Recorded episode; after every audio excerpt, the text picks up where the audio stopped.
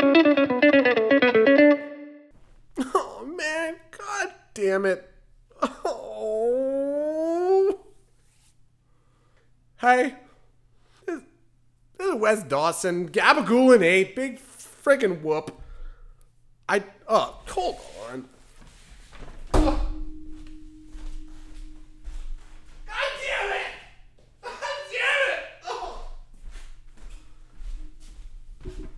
Hold on.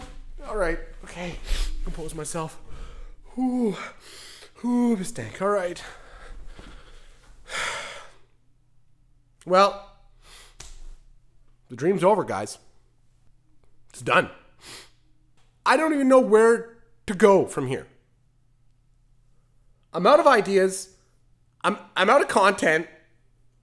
The amount of hate mail I've received is really, it's disproportional to the amount of people who actually listen to the show. Like, it mathematically, it makes no sense. Nevertheless, it's there. And it's hurtful. It's like they know personal things about me. It would have to be a family member, but there's no way that's possible, as I'm the golden child of my family. Like, this is almost as bad as the time that I thought I was adopted. And when I confronted my parents, they basically said, Wes, come on, you're not adopted. We just don't like you that much. And that hurt. It hurt quite a bit. But the ship is sinking, okay? We're taking on water. I've jettisoned everything of value. God, I've burnt every goddamn bridge I've had to make this show. Ugh. I'd say let's open up the phone lines for fan suggestions, but who's going to call? I'm not even equipped to do that. What am I talking about? I fired my producer like 2 months ago. You know, sometimes you build up this thing in your head. You have a dream. You chase that dream and you're grasping at nothing. Grasping at straws.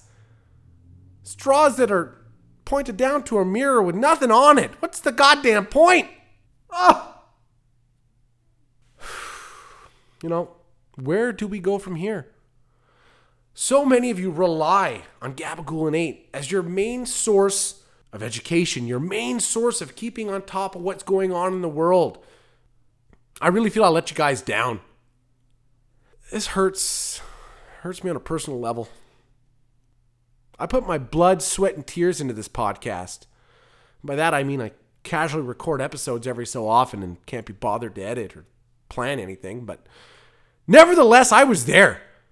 Okay, my valuable time. I was here day in, day out, slaving away for you people, okay? And what do I get in return? What do I get in return? An inbox full of ingrateful messages from my own mother. So for this week's expert panel member, I'm going to rely on the one person I can trust in a situation like this, and that is myself. Consider this time travel, if you will. I left myself a voicemail 2 years ago. I'm going to give it a ring, and I'm going to see what I had to say.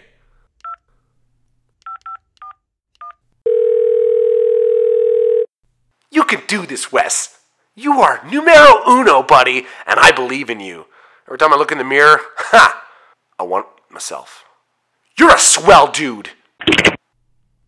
Wow, that optimism, that self-assuredness, it's gone. Just gone.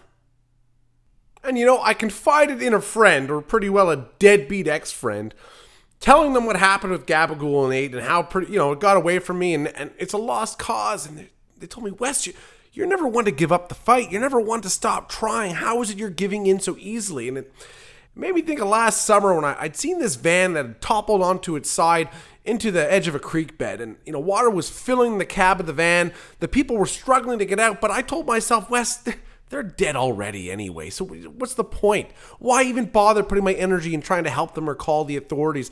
I just let it be.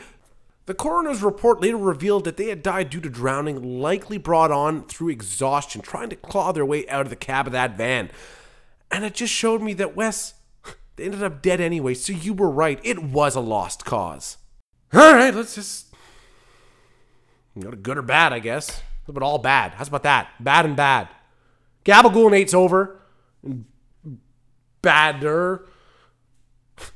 I paid for 8 years worth of subscriptions to host this goddamn thing. Fuck. Oh. Why? Oh. Good.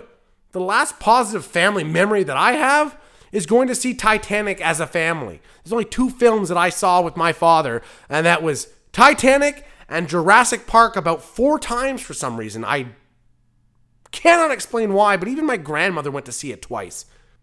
The Bad, this movie that held such a sentimental place in my heart, that meme that shows that Jack easily could have survived that shipwreck. Rose was just being a selfish bitch. There was more than enough room for him to get on there, and then they could play fucking Uno for the next 6 hours until they were discovered. If I was Jack, I think I would have grabbed that necklace before I sank down. That's just a spiteful death, an honorable death.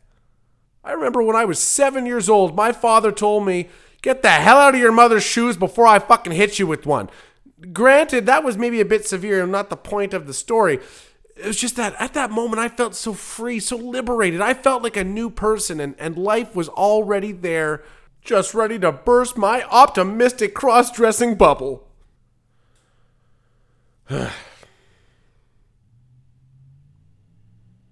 But upcoming for next week, if there is next week, a glimmer of hope.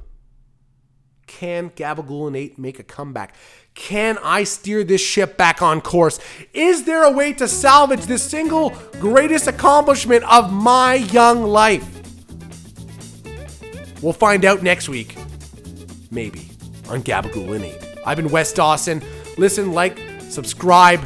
Send me donations. Sacrifice a goat in my honor. Whatever you can do to bolster my spirits and bolster this show would be somewhat appreciated. Thank you very much, and take care.